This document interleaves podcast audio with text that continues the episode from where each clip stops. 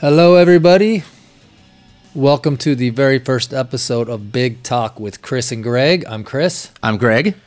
and we are super excited to be starting this podcast. Um, this is our first go around at doing a podcast, so hopefully everything goes smooth and uh, you guys really enjoy it.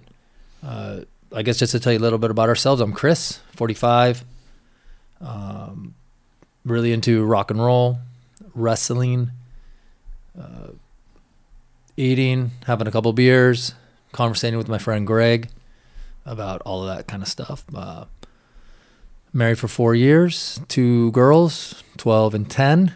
And, uh, you know, just really love hanging out, having highly, highly intellectual conversations with my highly intellectual friend Greg. Hi, I'm Greg. I'm uh, 52. Um, let's see, born and raised in LA. I'm a children of the 70s, a teenager of the 80s, a young adult in the 90s. I'm a husband of 19 years. I have two great children. My daughter's 21 and my son is 27 years old. I'm really into tiki bars, tiki lifestyle, um, beers, also breweries, food, um, burgers, pizza, sandwiches are more of my favorites. Also, um, I love Disney. I'm a Disney enthusiast. Um, have an annual pass, and I love going with my wife and we hanging out and having a good time. And I'm also into rock and roll, wrestling. Have been for many years. Um, love it and have a good time. All right. Absolutely. So, um, enough about us. We decided that the with the in honor of our debut podcast, that maybe a good subject to tackle would be disgusting, dis- discussing, conversating, debating. Uh, not necessarily the best, but some of our favorite debut albums of all time. Most of them are going to be in the rock genre. That is uh, tend to be what we listen to. But I think uh, first off, maybe the the best one to start off with would be what many people consider the best debut album in rock, and that would be Guns N' Roses' "Appetite for Destruction." Would you agree with me? Yes, that is definitely one up there. That is a great, successful album. Yeah. Um, I remember the first time I heard. I didn't necessarily hear um, "Welcome to the Jungle." wasn't really the first song that I heard off of that. It was "Sweet Child of Mine." I can remember the first time I heard it. It blew my mind. I was like, "What is this? What is this man doing?" His his voice was just Axl Rose. Obviously, his voice was amazing, and and uh, the guitar playing exceptional. Yeah, I have a different route um, because I was living here in Hollywood, California, L.A. Um, I heard Guns N' Roses from magazines such as BAM, Screamer, uh, L.A. Weekly, and um, I would see concerts of what's coming on or who was releasing albums. Um, and Guns N' Roses came by, and I decided to check them out. And you know, when I first saw the video on MTV, the Welcome to the Jungle, I absolutely knew that I needed to get this album, or in my term, cassette at the time, pick it up and check it out, and, and never looked back when I first got it. Man, that album took me to no ends of just a wild ride from beginning to end.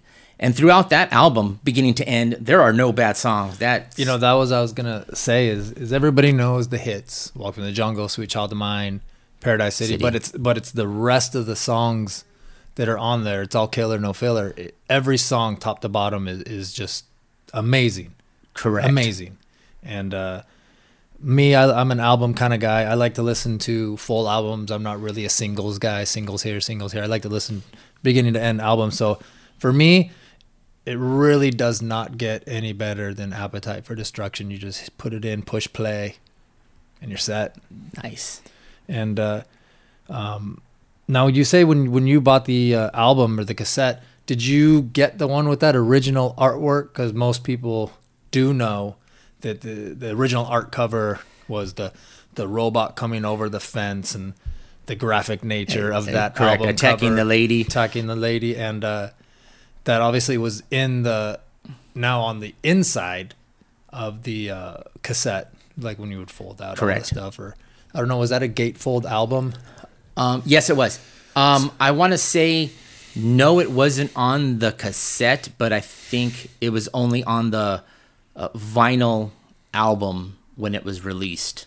Um, and that's when I saw that. Yeah, I didn't think it was that controversial or why they needed to take it off, but as it, I guess, gathered steam, it kind of That was made the- some people The day of the PMRC. correct Tipper Gore.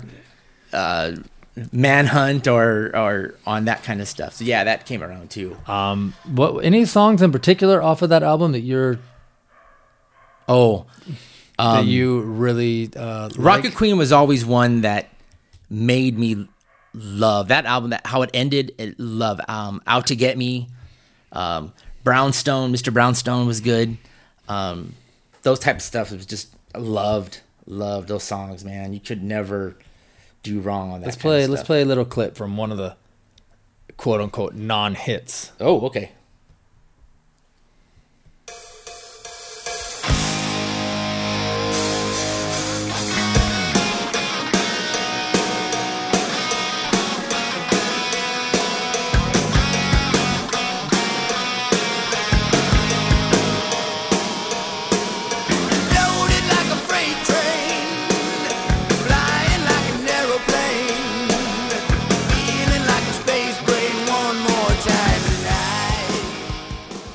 You know, now that I think about it, uh, this album was released in 87. So I graduated high school in 87.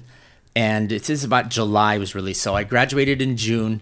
So I think I probably bought the cassette probably in June, July, end of July, maybe August, because I know it was released before I actually bought it.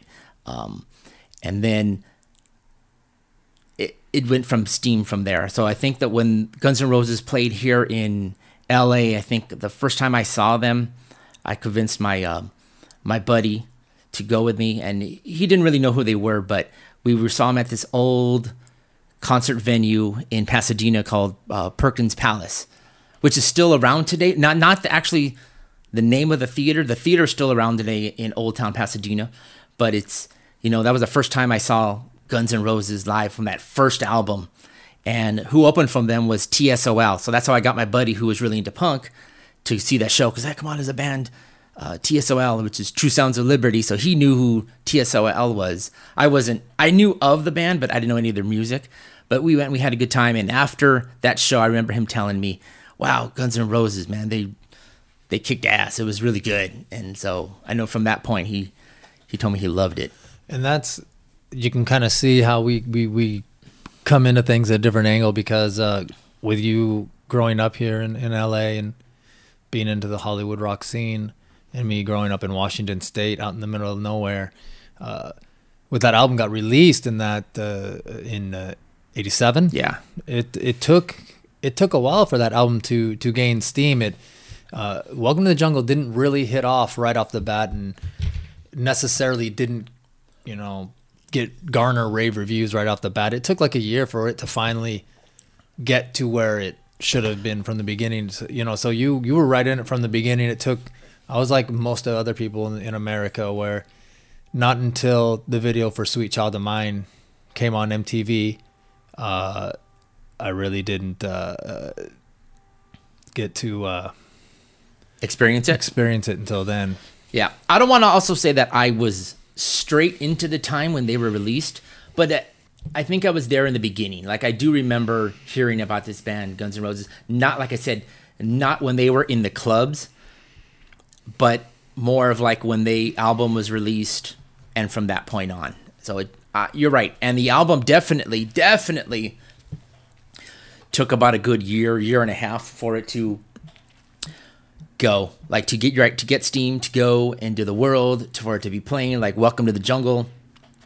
You know i even think there was a show on channel 52 out here like the the public access shows where like you would go and you would call them up and say you know do you want to see a video? And you would call and request on the phone uh, hey uh, can you can you play the guns N' roses video welcome to the jungle? And you know checking that out and doing that Like kind a, of stuff. like an early dial MTV. correct, thing. like an early dial MTV. That is correct. Yeah, you know, you're right. Um, Sweet Child of Mine came out, and I think it took some steam. It took some a, a lot of steam for it to to really go through nowadays and hit it and stuff. So, actually, on a different note, I want to say that I think I overplayed Guns uh, Welcome to the Jungle so much that if I'm listening to music, I don't really play Welcome to the Jungle. But if I'm hearing it on the radio or you know if it's on a TV commercial, like I will, or if I saw them live, I'd be like, yeah, Welcome to the Jungle, blah blah blah. So, you know, not instead of like, oh, it's on my playlist, it's on my top ten songs. I gotta listen to it. I gotta hear it. Or honestly, if I it's if it's on listening to it on satellite radio and you know, Welcome to the Jungle comes on, I kind of skip or change. change. Terrible, but you know, nowadays it's it does that. I do that more than anything Um, before. So besides uh, Guns N' Roses, I know you really uh, came up in the, the uh, being a big fan of the, the Hollywood scene and the Hollywood sound. What other any other debut albums from any other bands that came out of there that you really enjoyed, or uh, ones that you really think were just it?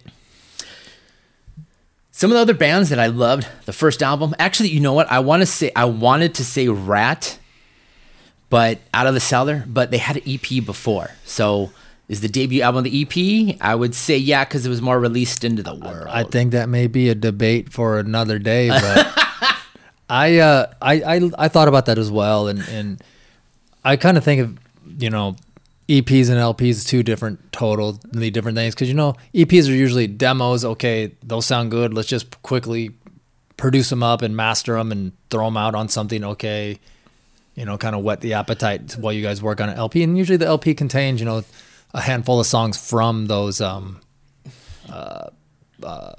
EPs. So I guess if you want to put uh, Out of the Cellar on there, you could. All right. Um, great, great album. Yeah. Uh, another one would be Motley Crue's first album. Oh yes, Love it. But also for me, um, I think I found them after that album was released through the major label. So I know it was released ahead of time on their own uh, label, the Leathür Records. Um, I wasn't into that at that point, but um, I think my older brother bought uh, the album, heard it, and was like, "Oh my god, who's this band?" Motley Crue from LA. Then that's when I started to get into it. Yeah. Yeah, I, I'm a little younger than you, so I, I was uh, when that album came out, I was only five. Uh, I first discovered Motley Crue with their "Shout at the Devil" album. I remember vividly the first two real rock albums I ever heard was on the same day. Can't remember the year. It was summertime, and it was ACDC Back in Black and Motley Crue Shout at the Devil, and they both blew my mind for different reasons. Obviously, one was just a hard hitting rock album, the other one was shock factor. You know, looking at this gatefold of these four guys, I was like, oh my god, these what is this? I have to listen to this, and you know, not even really knowing this is the days before the internet. This is the days I couldn't even get to the store. You know, it was uh, you know being a young kid, you know, living out in the boonies, but uh, it took a little time for me to finally discover that debut album from Motley Crue. But once I did, it it was uh, it was very amazing, and uh, there's so many for for for an album that uh, uh, that early in their career, a first album like that, it it it it sounds good. It holds up well. Um, you know, you write good songs, you write good songs, and, and those songs on there are are are really good. So another um, debut album, which I really loved, head to toe, and these are all probably head to toe at the time we were teen. I was a teenager at the time. Uh, bon Jovi's first album. That was a really good, and and I'll give you how funny it was for me. So, side one, um, I only played side one for a long time. I just side one, I wore it out. Those songs were just so good. I couldn't get enough of them. Then all of a sudden, I decided to flip the cassette and go to side two. And what do I hear? Oh my God, some other uh, great songs that I just love. So it turned out to be I love the whole album, but I do remember being as a kid and knowing only side one for a long uh, period of time. Where like I only know the first five songs, the first whatever, Runaway, Roulette, She Don't Know Me, Shot Through the Heart, and then I think it went Love Lies was the second, and then I said, "Oh my Love Lies, bam, Breakout!" Like all these songs on the second half blew me away. Also, so that debut album was totally great. Um, And, and and and I will group myself in. I was gonna say to some of our younger listeners, uh, I am with you. Where the first time I heard Bon Jovi was "Slippery When Wet," so I was like, "Oh man, these guys are awesome." This their first album, but you know, next thing you know, you go to the record store and you're like, "What are these other two albums that uh, that they have?" Uh, their their debut, uh, and then uh, 1700 Fahrenheit was was a good album as well, but that debut one was was really good.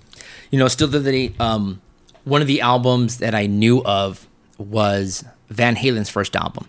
Now, I was a kid in the 70s and I was probably eight years old, so I wasn't really into the rock music um, as much as I am today, but I think that's where it started off as, where I was, I heard Van Halen's first album. And then, of course, thanks to my brother, my older brother, who you know bought the bought the albums because he had the money a little more than I did. Um, but when I saved up my allowance or scratched that I could, and I finally got a, a cassette player or eight track. Let me rephrase myself. I got an eight track for you younger viewers. Eight track uh, was another version of a cassette, but it kind of I don't know look maybe a double size of your phone and you would you know stick it in and it kind of had a very similar to a cassette player look up eight tracks one day if you can. Um, so van halen i would probably say i heard van halen women and children first is when i really started to get into van halen. And then i went backwards because i loved women and children first. Went back to the, uh, van halen 2 van halen 1 and then went from there. Loved it. Van halen 1 was just Yeah, that first Van Halen album just is it's it's an amazing debut rock album. Eddie Van Halen just showing his guitar chops from the beginning to end. Uh, Eruption regarded as one of the best solos of, of all time. Correct. Uh, uh, Running with the Devil. Um, head to toe, like you like to say, is, is it's a great great album. Um, there are a few cuts that I'm kind of like on that. Um, uh, David Lee Roth a little full of himself on a on a couple, but um, as far as is what year was that? Seventy eight. yeah That was Yeah. that was a game changer in rock and roll. Um, that sound, that guitar playing. Everybody, I'm I'm sure I was only two, but I'm sure everybody that played guitar was like, "What the fuck is that?" And uh, anybody that hasn't listened to that album, go and listen to it right now. Anywhere you can find music. And, uh, Would that be the album you want to tell somebody? Like, okay, would you tell your daughters, "Hey, go, uh, Dad, who's Van Halen?" You know, or, or they heard something like that, and you would say, "This is the album you want to start yes, with." of course. That I think it's it. I think it's always when you can and you're introducing someone to a new band to always go from the beginning. Um, I don't think you necessarily need to go, oh, this is their best album. Listen to it. I think, um, well, I take. I'm let me rewind on that. I think sometimes when bands are still trying to find themselves, there may you may maybe skip the first one when that sound may not sound like their sound Oh. later. Okay, yes, Like for instance, one of my f- my favorite bands, Thin Lizzy. Um, I would probably skip the first two albums and be like, Oh. eh. They're still trying to find uh, their way. Um, just go straight to Jailbreak, and uh, of course, you know, the Boys Are Back in Town, Jailbreak are on that album. They're not even the two best songs on that album, but uh, start there, go from there, go to Fighting, and uh, amazing band. But I digress uh, from that. You know, I know we talk a lot about rock and roll, but one uh, debut album that really I think changed the game was Beastie Boys' "License to Ill." I don't know how much you listen to that, but I remember that just being um, amazing. Uh, the first time I heard it, I was like, "Oh my god, listen to these white boys rapping." And I think one of the good things about them, you can really tell it comes across in their music, and the only similarity I see between them and Eminem, besides the fact they're white, is what they rap about what they know. They don't try to be something that they're not. Okay. So what did the Beastie Boys know about? Partying, Partying. having fun, girls, being on the road, playing shows. That's what the whole album's about. Um, and, and you, it comes across as authentic. It doesn't feel forced. Rick Rubin, great producer, um, produced that album. He was also producing the Slayer album at the same time. um, just just a great, great, great fun party rap album. Had a lot of rock samples in there. Um, I I can't say enough about that album. I think it's I think it's uh, a must-have in any record collection for sure. All right. So my version of this, this came out in '86. So I was in high school at the time. I want to say I was a junior, 11th grade uh, at the time, and because I was finding who I was at the time of I always complained, uh, just real quick rant. When I was in high school, I always, when I was in ninth grade or got into high school, all the guys, uh, because I went to a Catholic boys' school, all the guys listened to rock. So everybody was into the rock, like Motley Crue, Ratt, um, Wasp, you know, uh, Metallica. All those guys were into that. So as years progressed, people started to get into um, disco music or freestyle disco, which would kind of the term is today. And they would go to dances and they would want to not listen to that music, not listen to the rock music anymore because they wanted to meet girls and girls liked the freestyle dance music. And they noticed that guys that would wear, hey, I'm wearing my Motley Crue shirt turned into I'm wearing a, you know, a, a silk fancy shirt that, you know, that the girls like or whatever. And I just couldn't change. I couldn't get into that.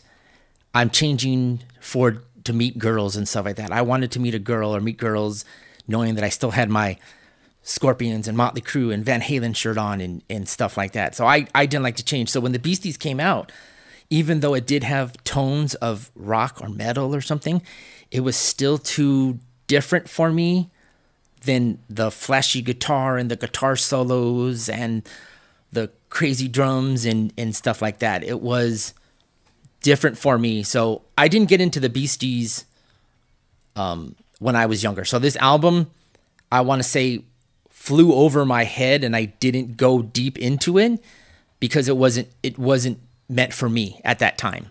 You know, years later on today, I hear it and I think it's great, and you hear all the good beats and the guys laughing, or you know, they have a book about it today and they have a documentary, and I kind of saw that kind of stuff and read up on it, and man, it blew up. It was fun. I do remember, you know, them coming in concert to the Greek Theater here in LA um, with Run DMC and those concerts, and people were like, "Oh, we got tickets. We're gonna go." To me, I was like, "Well, you know, I'll wait for the you know the Judas Priest or the Iron Maiden concert or the Ozzy, you know, Bark at the Moon tour." I just didn't. Beastie was not for me as a debut album. I didn't get it. It just, it was too weird for me, or not that weird. It was just not my sound that I was looking for. You had your feet firmly pl- planted in the rock and roll camp, and you were not moving. Correct. It was like that. So that my interpretation of the Beasties, like I said, because of our age difference is a little different. I just didn't. I did. I wasn't. I didn't enjoy it. I didn't feel it.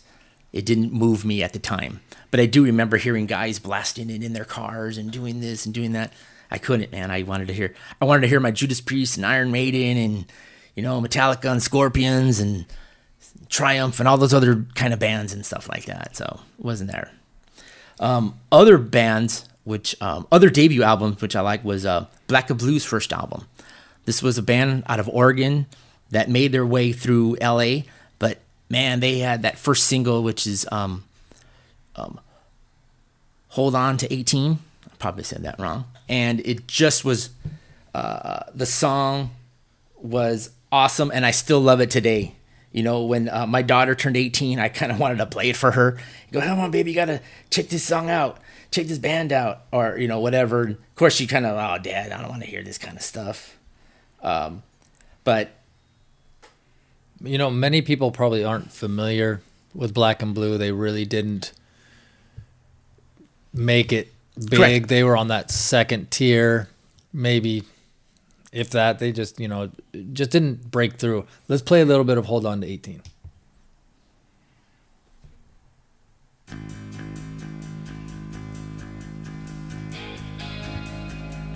yeah,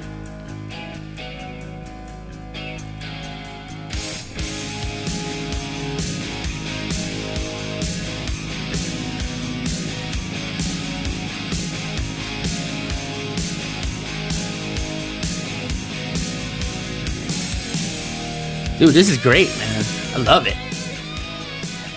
Yeah, I was never really uh, into black and blue. Um, I missed that boat. Um, just not that they're not good. I just didn't uh, didn't didn't miss the whole black and blue boat. Just didn't. Uh, I guess where where I lived, if you weren't um, top forty hair band or rock uh, or something like that, um, I wasn't hearing you. And like I said, didn't have MTV. Lived out in the boonies, no cable. I uh, missed it. Got it. But but you know, going back now, obviously since I've met you, you know, you, you bust out these bands of that, that I may have never heard of or whatever, or doing a little research on my own. I find them and and uh, you know, it's it's it's good. It's good. Here's a, here's a little bit of the chorus for you, Greg. I know what I might be. Hold on to 18. They can't see what It's pretty killer. At the time, great song, great band. Um, so the guitarist Tommy went on to play with Kiss right now. So he's right now doing the Ace Frehley character in Kiss. Um, uh, Jamie St. James went on to do some other bands. He was also a singer of Warrant for an album, an album cycle. He's done out there. He was uh, one of those singers that had a great song, great sound, and, and you know, had a couple of filler singer level, you know, bands that he's done. Yeah, done. he's he definitely has uh, good vocals, and uh, they were a good band. Um, you know, when I listen to them, it's it's it's a shame they didn't break as big as as they probably could have or even should have. Um, but one band uh, you just brought up that he sang with was Warrant, and I know that's one of your favorite bands. Uh, oh yeah. tell me about tell me about that. Tell me about that debut album. Warrant's debut album, man. To be honest with you, same thing. How because I lived in in Southern California at the time, um, they were one of those bands that, um, you know, played the Sunset Strip. Yes, I didn't see them in any of the sh- the uh, local clubs because one, either it's sold out. It wasn't like today where you you, you can hear it in a second. Oh, we uh, we're playing the Whisky, we're playing the Roxy, or and then you would go and you'd buy tickets instantly. No, you had to get in line or go the day of the show and and do it. So the first time I saw Warrant was at the Country Club, which is a big, big um, staple in rock history for LA scene, where bands would play, metal bands would play, thrash bands would play. You, um, in the in the '80s, a lot of new wave um, bands would play there and stuff like that. So I got a chance to see Warrant on their um, 10th sold out show of the Country Club. I remember it was 10th because they they played our 10th show and I got a chance to see it. I 10 10th sold out in a row. I don't want to say in a row, but just kind of over the time that they, they, They, were doing they- and stuff. this was before or uh, This Before- is before, Dirty before. Rotten, Filthy Stinking Rich came out. Yeah, this was definitely before that. They were, I think, they were playing. They were playing the hey, this label is going to release us, or this label is going to release us, or this show, or this show, or this band, and it, it was pretty funny. I mean, I got to see it, and then still today, still today, Chris, um, I pulled out a shirt, a warrant shirt, which I will um, take a picture of and post it on our Instagram page. Um, our Instagram page, if you don't know, is Big Talk CG. Um, and um, one of these days I'll take a picture and I'll put it on there. But uh, I still have that, that t-shirt today. Now I think it was a medium or small because I was a small guy at the time. Um, but I still have it, so it may fit you today, son of a gun. I'll wash it and bring it to you. I'll probably rip the sleeves off. No, I'm just kidding. Um, yeah, uh, that's one of my favorite debut albums as well. It's good top to bottom. Uh, a lot of times they get a bad rap. Uh, uh, a lot of times people just say, "Oh, heaven" and "cherry pie," but you know those are some of the glossier ones. But if you listen to some of the other songs that uh, are on that debut, they're Oh. killer. They are killer. Um, including uh, Big Talk, which is uh, one of our favorites, uh, obviously. But uh, Down Boys, uh, sometimes she cries. Um, they're, they're all good. They're all good. You know, from that, uh, 32 Pennies is one of those always The, songs the that first I song, the lead, totally the lead off of that album, yes. um, Heaven, Cold Sweat. Those, yeah, that first album to me also was fun, uh, um, excellent. I I do remember buying it on the first day it was released um, on CD. Um, that type stuff. Um, loved it head to toe. I still love the band. Um, you're right. Warrant does get a bad rap on Cherry Pie. Um, but at the time Cherry Pie was released, I loved it. I I, I was great. It's still it's it's also one of those songs too similar to Welcome to the Jungle that's overplayed for me where eh, do I you know if if I if I'm at a live show and they play it I'm gonna sing and dance and yell and scream and love it but you know if I'm listening to the radio eh, I might skip it I may listen to it a little bit that kind of stuff You know, it's kind of funny because you you say that, and I, I said it before. When Cherry Pie came out, it was huge. Everybody thought it was great, yes and then everything flipped, and it was like that is horrible. Yeah, still like today, one of the last things Jani would say was, "I, I hate writing that song. That I, I'm known as the cherry pie guy, and I hate it." And but to me, I love Jani Lane on, on for. Oh, can I tell you a quick story? Absolutely. So, um, there we are right now in North Hollywood, and there was a there was a club called FM Station. They would do these things called Fireman's Ball. It was kind of like a a club thing where bands would do a jam session, and on Wednesday nights was it Wednesday nights or Thursday nights, and um, very close to where we're recording today. And uh, one time I went down there and I um, I made a, a, a tag, a, a key tag called Song and Dance Man, because that is one of my favorite songs from Warrant, Song and Dance Man. And I got a chance because they played and they did like a jam session and blah, blah, blah. And I saw Jani and I was like, shoot, here's my shot. I got to go talk to him. Walked over him, hey man, blah, blah, blah, talking to him. And I showed him my keys and I said, hey man, this is, I love the song. And I showed him my, I love it so much I put it on a key. You know, it said Song and Dance Man. And he goes, no way, dude. So he grabbed my keys and went over to his, his girlfriend or wife at the time, which is Bobbie Brown. Hey honey, look, look, look at this guy Bobbie Brown from the the Cherry, Pie, video. he went over there and and showed his keys. And I'm like, shit, he has my keys. So here I am, not following him or not th- throwing him down because you know what if he's like, oh look at these keys and throws them on the floor. Next thing I know, I don't have my keys to get home. So he didn't do that. Actually, he showed her and they they they smiled or whatever. And he goes, thanks, dude. And I walked away and I was like, dude, I, I saw, I met Jani Brown, I met Jani Lane, and he, you know, gave me, uh, uh, he said, cool to my, you know, keys thing and that uh, keychain that I, that I made, you know, probably at like, uh, you know, uh, Universal City or, you know, Disneyland or something like that, where you can make your own keychains and put your own saying on it. So that was my Jani Lane story. And I, I totally had a shot to see him, talk to him, thank him about you know the the first two albums that he made and and stuff like that. That was really good. Um, one of the um, uh, to, to uh, talk about another band, uh, Poison, one of my favorite bands of all time.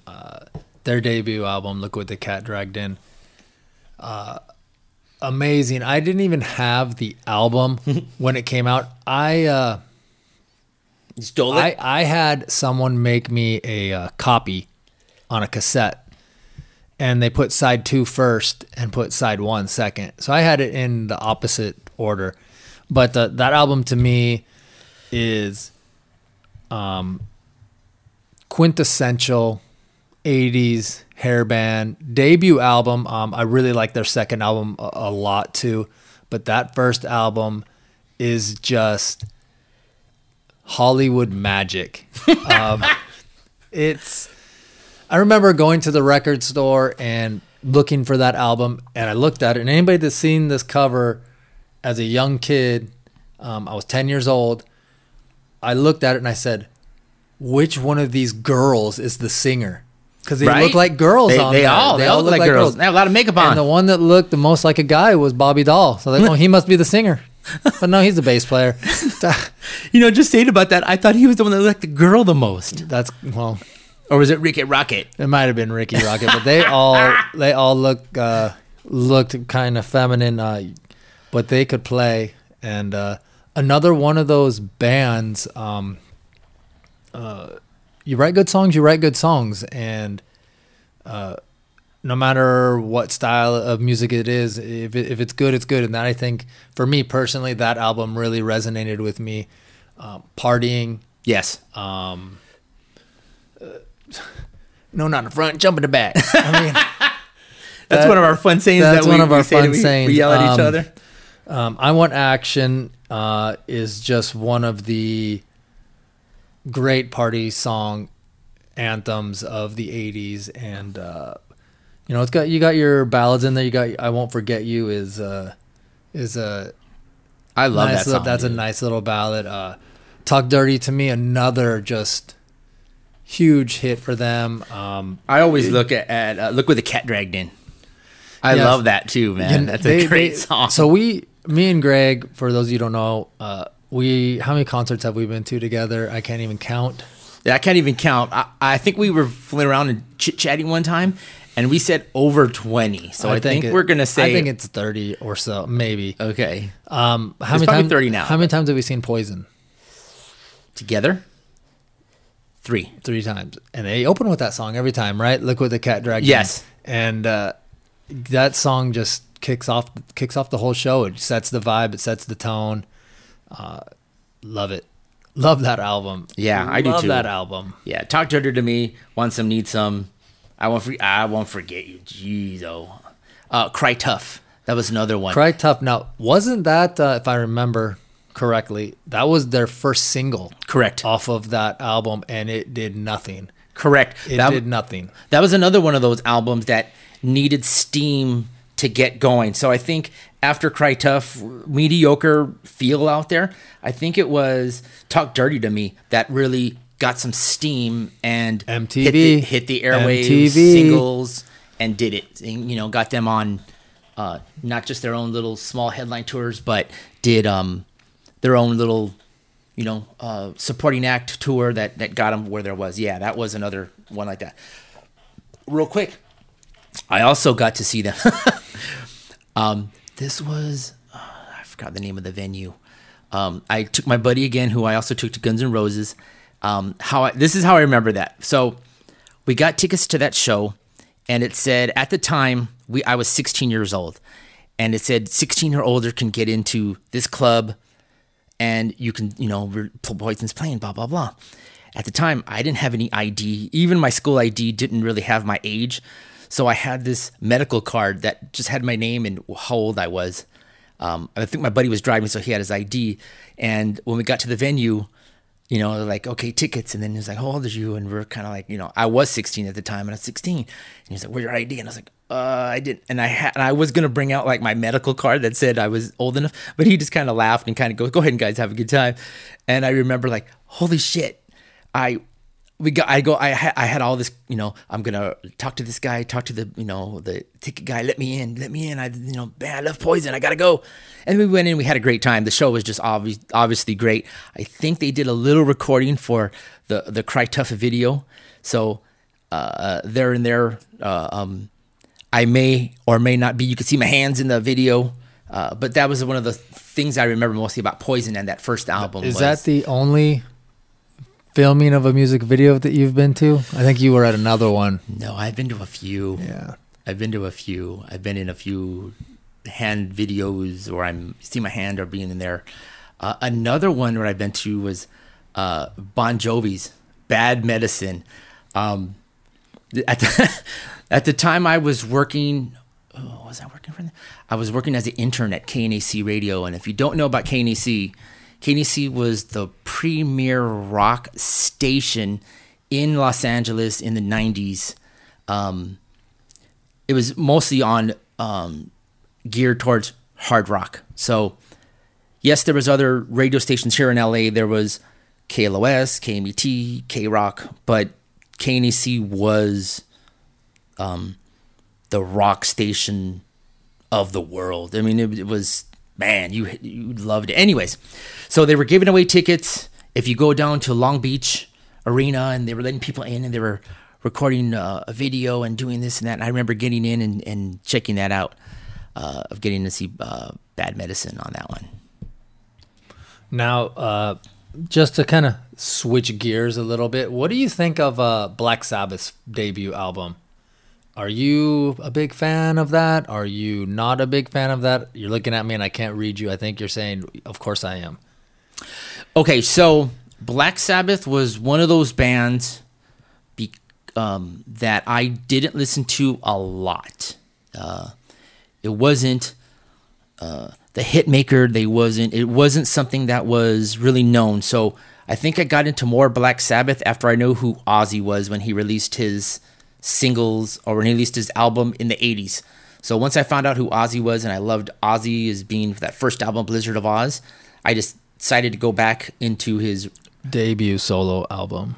correct i go back into his history of music and i you know got into black sabbath it wasn't at first like a whole lot but black sabbath album you know you started listening to it it was a little dark and gloom and doom but it was still something that i liked and i i got into that and still today i would say, say that first black sabbath album kicks a lot of Yeah, ass. the, fir- the the first time I heard Black Sabbath, I think with, you know, most everybody was the Paranoid album. Um, Paranoid, Iron Man were the, you know the songs that everybody heard, but that first album is just like you said. It is dark, it is heavy, heavy, heavy. Um, but it's distinctively Black Sabbath. Uh, Ozzy's vocals are on point.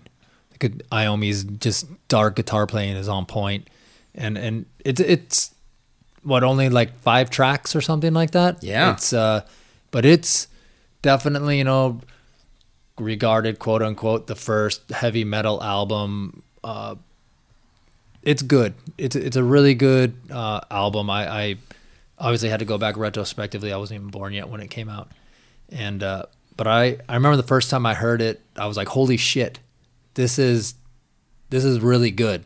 I really enjoyed it. I think I may have listened to it three or four times the first time I listened to it. I I really really did like it, and uh, I think that you know anybody that's listened to him before should go check it out because I think it's uh, important to to go back and listen, especially albums like that that you know people consider first heavy metal album or the, the first album of a band like Black Sabbath that really changed rock and roll.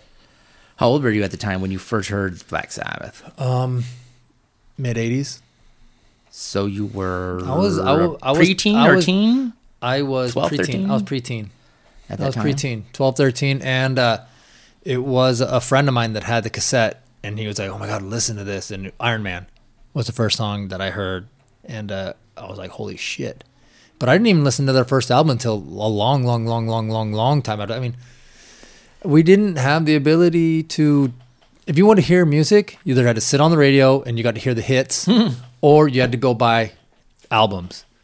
Because you couldn't buy singles, you couldn't download singles. There was no Yeah. internet There- it was you had to spend your money to hear it and as a kid at that age if i had any money i wasn't spending it on an album that was out before i was even born were you spinning on whistles and lollipops or what spending whistles and lollipops and candy cigarettes Yeah, candy cigarette um, another uh, album and band that i want to talk about briefly uh, is boston oh uh, their debut album, 1976, self-titled album. Uh, I I don't think I can say enough about how amazing that album is. It it's a rocker. The vocals are just amazing. The guitar playing is amazing. If you have not heard this album before, go to your Apple Music, go to your Spotify, Boston's first album. Uh, you everybody's probably heard more than a feeling. Um, as soon as you play it, the lead off track, you're gonna go, "Oh, this is Boston," and you're just gonna go right in right into the, right into the rest of the album. And be like, "This is this is amazing." And they got the funny thing about them is they got passed over, over and over and over and over, and they kept on trying to get signed, get signed, get signed, get signed, and uh, you know finally they did, and the rest is history. That album to me is just amazing and a little bit ahead of its time. I think. Um, it doesn't sound or feel like a 70s album to me at all. It sounds like Oh, okay. maybe maybe like a later 70s or an earlier uh, 80s sound to it, but it's it's killer. Do you think they found their sound on that album? Or was it like more fine tuned after a few albums passed? I think that uh, that was it for them. I think that is by far their best album, um, which kind of uh, is kind of uh, disappointing because when you come out with something that good, it's so hard to replicate or duplicate or do again. It just was so amazing, and uh, of course, I was zero years old when that came out, so. I had to go back and, and you know discover all these music, well, which is a great thing to be able to do. You know, with the internet and and being able to download and stream music, it's great. But um, that's definitely one of my favorite albums. Um, it's Boston's first album. What do you think about the first Skid Row? Oh, that album is Right? that. I, I think that the um, statute of limitations has passed, but when that tape came out, I actually stole it from the record store. That's how bad I wanted it. That's how bad I wanted it. And, and uh, don't tell my parents. And man, that dude, do, for vocally, does it get any better than Sebastian Bach? I- does it get I- better? You know, when when we talk about debut albums, Skid Row's album, man, that was that was the jam. That was so good.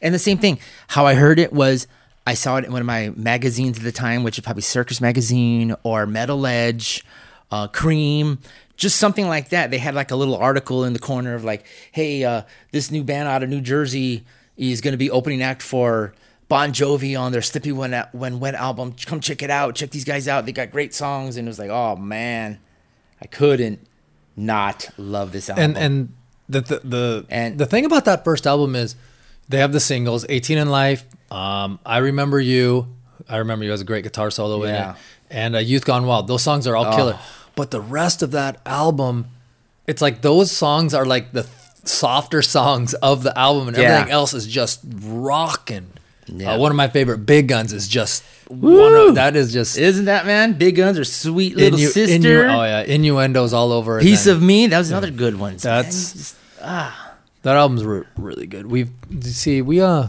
we've seen Sebastian before in concert. I think uh, not with Skid Row, obviously, but I think uh, one time as a solo act, we saw Opening. him opening, for, opening somebody. I think he was first of three acts. I can't remember who the other ones were. Maybe Yeah. it was a Ratt show or something like that. Yeah, something like that. Yeah, but yeah, Skid Row's first album, unbelievably good. Uh, another first album, which um, I want to talk about, which was really meant for me at the time, was Quiet Riot's first album. Um, man, come on, feel the noise came out. Um, bands th- that album, and I, I when I say album, I mean album, but it was I bought it on cassette uh, really was good. I, I, I played it out, man. I, I remember I was in eighth grade, so I was coming close to graduating uh, uh, grammar school. But I remember it was like, you know, Quiet Riot and Motley Crue and you know whoever else at the time, Ratt at the time was was was there. I was like, oh my god, I'm I'm gonna get a chance to. I got that those albums really meant something to me. And real quick side note, one of the first concerts I ever went to. No, one of the first rock concerts I ever went to was the US Festival. I don't know if you're familiar with this, but in 1983, the US Festival, big show here in Southern California, was Van Halen. They were the headliners. Scorpions, Triumph, Ozzy, Judas Priest, Motley Crue, and Quiet Riot.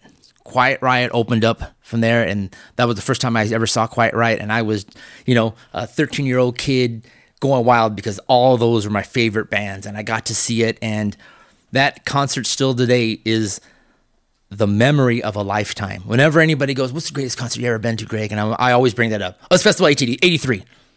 No more than said. All the bands at the time. That was Van Halen before 1984. So maybe they were recording at the time, but they didn't.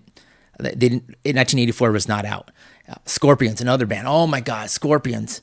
Uh, Judas Priest, Ozzy. So this was the first uh, time he played live with Jakey Lee. you know, and he busted, you know, this I think it was a little bit before Bark at the Moon came out, but that, but you know, and then Motley Crue uh, before they released Shout at the Devil, but they had the look, or was it Shout at the Devil released?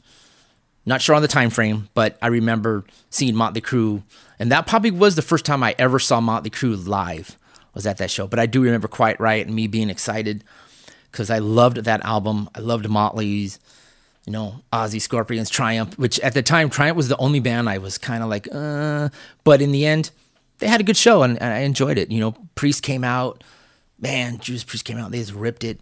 Same thing with Scorps, and then Van Halen. Judas Priest is number one, Judas Priest is number one, man. and who's number two? I mean, man. Heavy Metal Parking Lot. If you haven't seen it, go find it. Oh, we love that. We do too many quotes from that, man. Um, are there any other? You know, I got a list here. Obviously, we wrote down lists because we're old and we can't remember shit.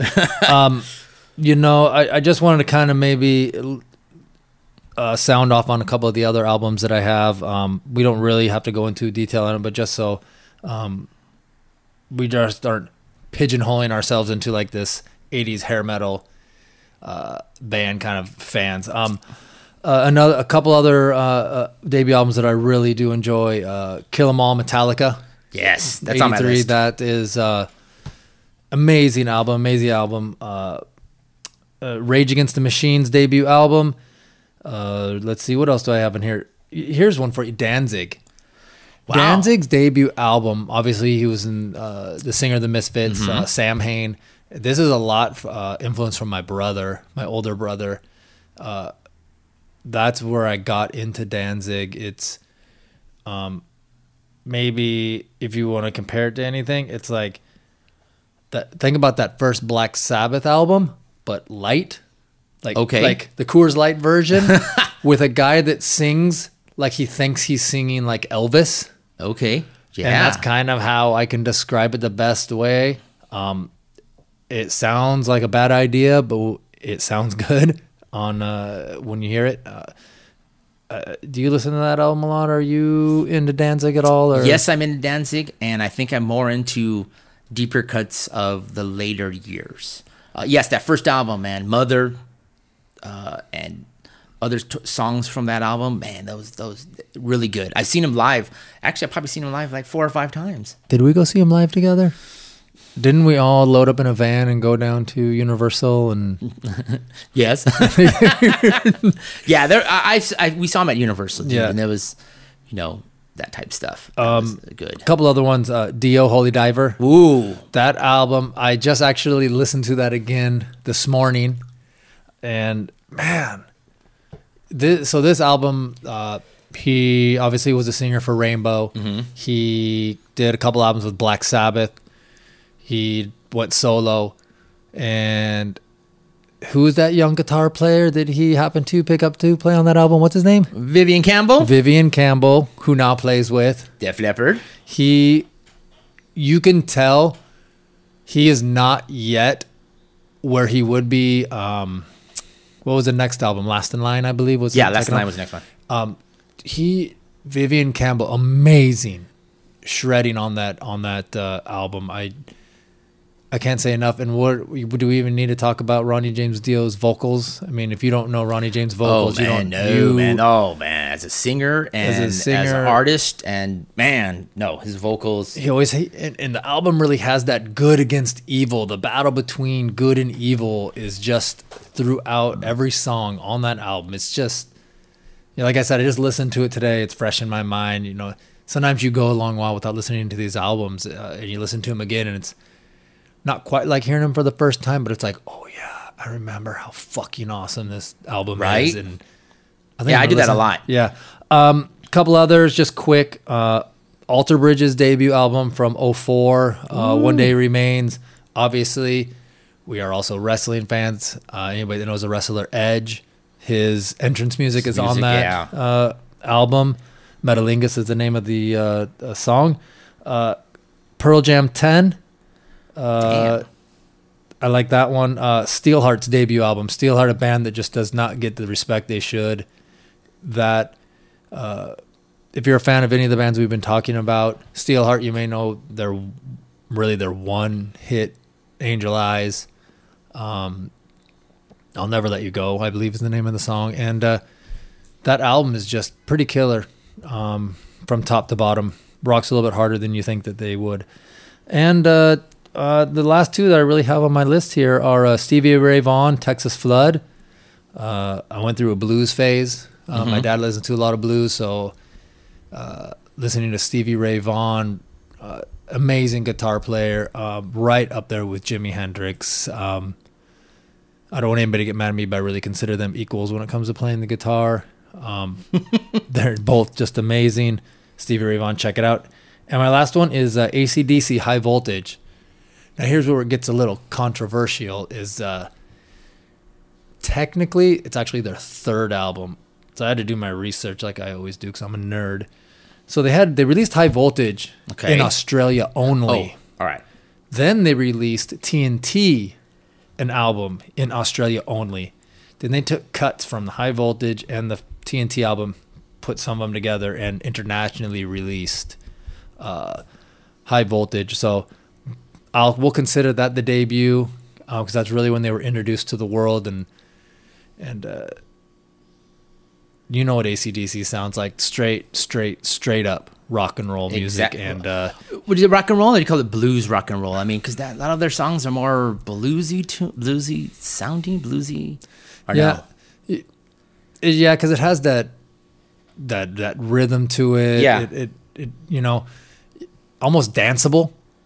A lot of their songs are danceable. Um, In a sense, okay, yeah, I'll give you that. not that we want to see Greg dance or anything like that. I've seen it. I don't ever want to see it again. what? Uh, but th- those are uh, that pretty much finishes off my list of my favorite debut albums. Do you have anything else you want to kind of throw out there? Yeah, you're right on us getting pigeonholed as more 80s hair metal type guys, which is probably true.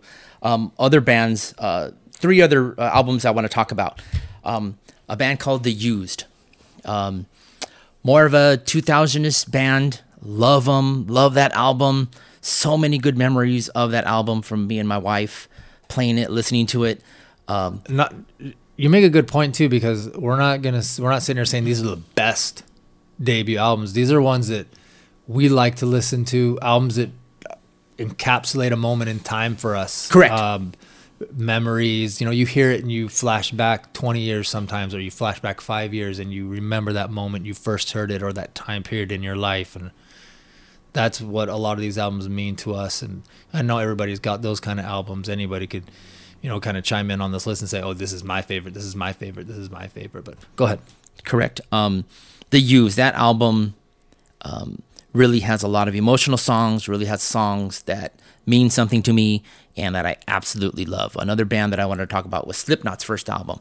Same thing. Uh, I know they had a independent release that was Slipknot, but they kind of changed it. To, well, first major release was their album Slipknot, definitely debut album.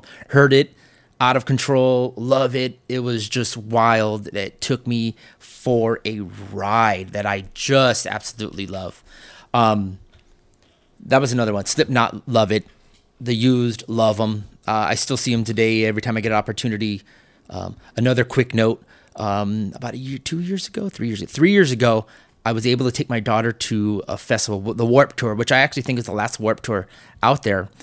And the Used played, and I was able to take my daughter and her boyfriend, and um, I did a little cheering up because that was one of the bands that I love, and she knew she like knows the songs because I used to play them in the car ride, so she knew them but didn't know their names or something, and that I do have a memory of me um, taking a picture with her as the band plays in the background um, on that one. Slipknot's another band that she knows that one day uh, she was in high school at the time, and she goes, "Dad, you know, um, we were hanging out, and these kids are skating, and they were playing Slipknot. And how do I? How do I? I knew the song. I knew all the songs they were playing. Why do I know these songs?" And I'm like, "Honey, this is the kind of stuff I would crank." now when you took her to that show was she like oh my god this is them oh my No. god this is them oh my Oh. god this is them No, this is their she- song or she already knew the used and the and the music the moment No, I think because at the time she was with her boyfriend at the time, and they were just there having fun, you know, like a date, and and it was them being so. I don't think she knew of it or really was paying a lot of attention more than me because I was out there, you know, screaming and yelling and and singing and so for me, I was having a good time at the show. I don't think she knew like because she was a little bit behind me. Uh, she wasn't really into the crowd because you know when you get there and you're in the middle of the crowd, everybody's touching you or too close to you. Pre-COVID. Correct. Um, she wasn't. She didn't, I don't think she wanted to be as close to everybody was, so she was a little more back. You know, but I did. I could turn around and I could see her. You know, twenty five yards away. But uh, when I asked her about it, she just she didn't remember a lot of things. I think I was more excited uh, that time. You know, and one other band I wanted to talk about, which I am. Man, I, I I love this band, and I'm upset that they're not really here around today. But this album was, I don't know, maybe 20 years ago, a band called Flickerstick. And they're more of an alternative band, alternative rock band, alternative style, style. But this, that band, that album really, really meant something to me. So they were on this uh, VH1 show called Bands on the Run, and they won the uh, the show. So they were the prize was they got a major release, and they had an independent album at the time and they just redid their songs and released it. And I am so glad because still today, today, and it was just released on Spotify or you know Pandora or Apple Music, whatever. The album is called uh, "Welcoming Home the Astronauts," and I got to tell you, from head to toe, this album meant something to me. This album, like, I love it. I was so upset that I could not listen to it today. Now I had it in my it, iPod so I can hear it, or it's on YouTube Music so I could hear it from there, but it would never released on Spotify. And when they finally let me know, or finally let the world know that they were going to release it, which was just released, I want to say a month ago, that they were going to put it on, finally put it on uh, uh, digital form. Man, I I love it. I I crank it on the first day. It, it was even before midnight. I think it was um, you know, here on the West Coast, uh, midnight in East Coast is, is, is nine o'clock our time. So at nine o five, I was like putting on there, blasting, you know, put it on. Oh my god, I finally got it on digital. Loved it. I, if you get a chance to hear some alternative bands, uh, Flickerstick is really a band that's out there. I've never even heard of them. Yeah, I've never I'll really talked about it because it's I'll not checking really it our style, but they they really they, they have two albums, um, and I love this band. I mean, and honestly, I got to see them twice, so I was happy in my life that I got to see these guys. And yes, um, once they were, uh, uh, I saw them live at the Roxy, and then the other one was uh, the Viper Room. We got to see them. These are small clubs here in LA. Got to see them, and yes, I got to meet them. Yes, I went up to them and had my spew of, you know, thank you and you know great songs and love it. And I got it to I got a picture and you know there's memories of me enjoying and seeing the band. So when they were not around the, the last uh, 15 years, I, the music, I still uh, because I own the the CD. I and of course you can't play CDs nowadays. Where do you play them? Uh, I was loving waiting and dying until they the digital platform. So I'm super happy. If you would have saw me a month ago, I was the happiest guy in the world playing these songs to and from work, listening to it on my day off, listening to it whenever I could, put some earphones on and stuff like that. So I really blast this band, and and to be honest, I just got to notice that. Um, I got a. Uh, they were releasing a T-shirt, and I, of course, I ordered one, and it's uh, coming in the mail, so it should be in the mail soon. So that'll be another one of those things that, as soon as it comes in the mail, I'm gonna take a picture and put it on my Instagram page, or our Instagram page. Our if you want to Instagram page.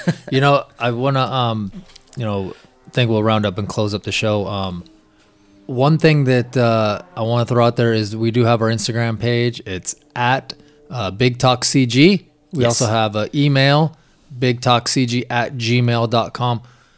You guys want to uh, let us know if we are out of our minds. We are idiots. We don't know what we're talking about. Do it. Yeah. You agree with us?